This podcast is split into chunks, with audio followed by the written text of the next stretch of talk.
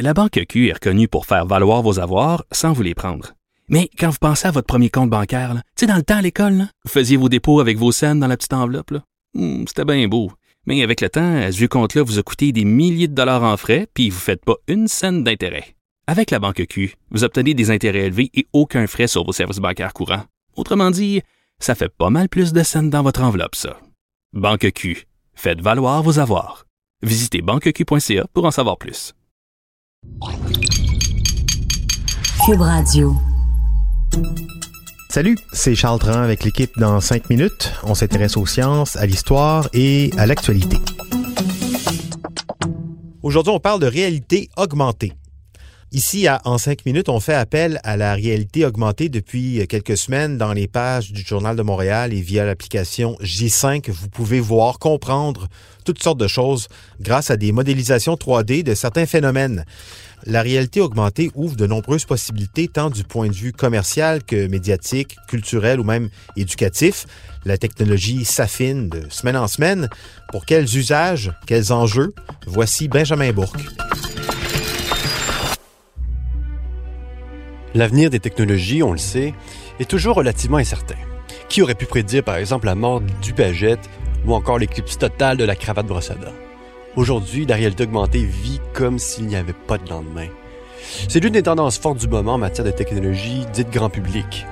Elle prend racine progressivement dans le paysage commun, même que plusieurs d'entre nous ben, l'utilisent sans même le savoir qu'il s'agit de réalité augmentée.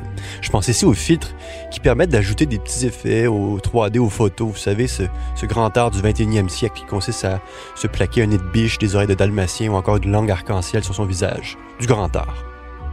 Hier encore, j'avais 20 ans. Non, hier encore, la réalité augmentée était l'apanage de quelques firmes dépositaires, vraiment un marché de niche.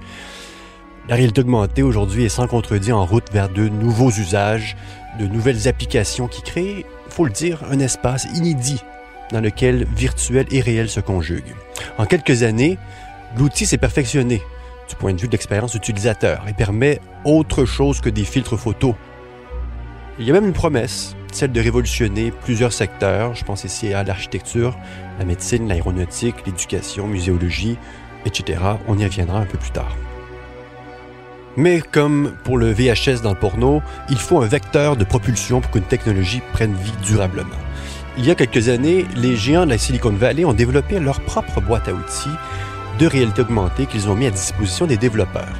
De cette initiative est née l'application Pokémon Go. Souvenez-vous.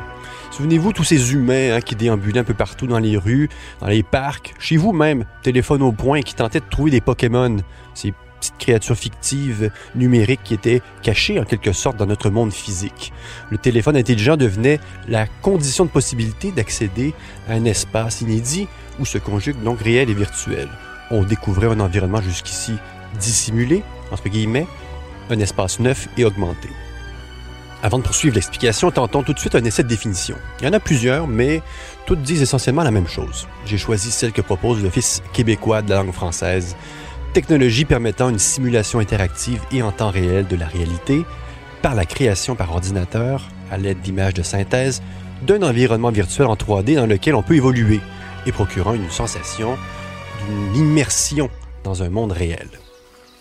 Je vous aurais lu cette même définition en 92 et personne n'aurait rien compris. En 2019, c'est différent. Alors, comment on fait? Comment on ajoute du virtuel pour enrichir le réel? Comment s'incarne ce nouveau tour de magie numérique? Bref, comment ça marche?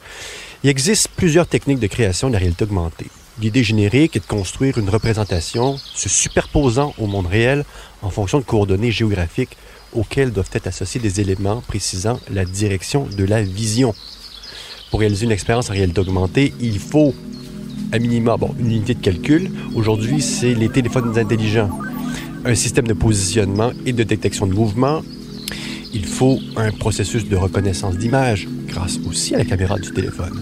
Il faut, en terminant, une interface, un écran qui permet à l'utilisateur de visualiser cet assemblage des renseignements sous forme de texte, d'images de synthèse 3D, vidéo, etc. sur son téléphone à un endroit donné ou en lien avec un objet donné. Alors, qui utilise la réalité augmentée? Plusieurs ont compris l'énorme potentiel que présente la réalité augmentée, en ce sens qu'elle permet de présenter des renseignements contextuels supplémentaires liés à un objet ou à un endroit. Bon, parmi les premiers, disons, à avoir dégainé la réalité augmentée, évidemment, les publicitaires et les avatars du marketing qui cherchent toujours un nouveau moyen de nous en vendre une. Mais c'est au chapitre de l'éducation que la réalité augmentée offre, d'après moi, des possibilités particulièrement intéressantes. La réalité augmentée peut être un outil de visualisation incroyable à l'enseignement. C'est de l'histoire ou des sciences. Deux exemples. L'application Skin and Bones du Smithsonian National Museum of National History, qui permet aux visiteurs d'explorer la galerie où il y a des squelettes d'animaux. On peut les voir comme s'ils étaient vivants, en couleur. Plus récemment, l'application BBC Civilizations, qui est tirée de l'émission éponyme de la célèbre chaîne britannique. Elle permet de visualiser en 3D et en réalité augmentée des artefacts de musée chez vous, dans votre salon. En terminant, je reviens sur la question initiale. Alors, quel avenir pour la réalité augmentée? Question clé. Est-ce qu'un jour, peut-être, chaque parc, chaque mur, chaque cloison sera capable de se transformer en salon de coiffure, en terrain de jeu quelconque, en lieu d'études, en salle de réunion? Bref, est-ce que chaque parcelle de notre réalité sera recouverte en puissance de tiers-lieux augmentés et sans cesse en mouvement? Je pose la question. Sans doute un peu, et c'est comme dans plusieurs usages de la technologie. On va faire beaucoup d'essais, il y aura beaucoup d'erreurs, et seules les bonnes choses ou les plus payantes resteront. Merci Benjamin Bourque, c'était en cinq minutes.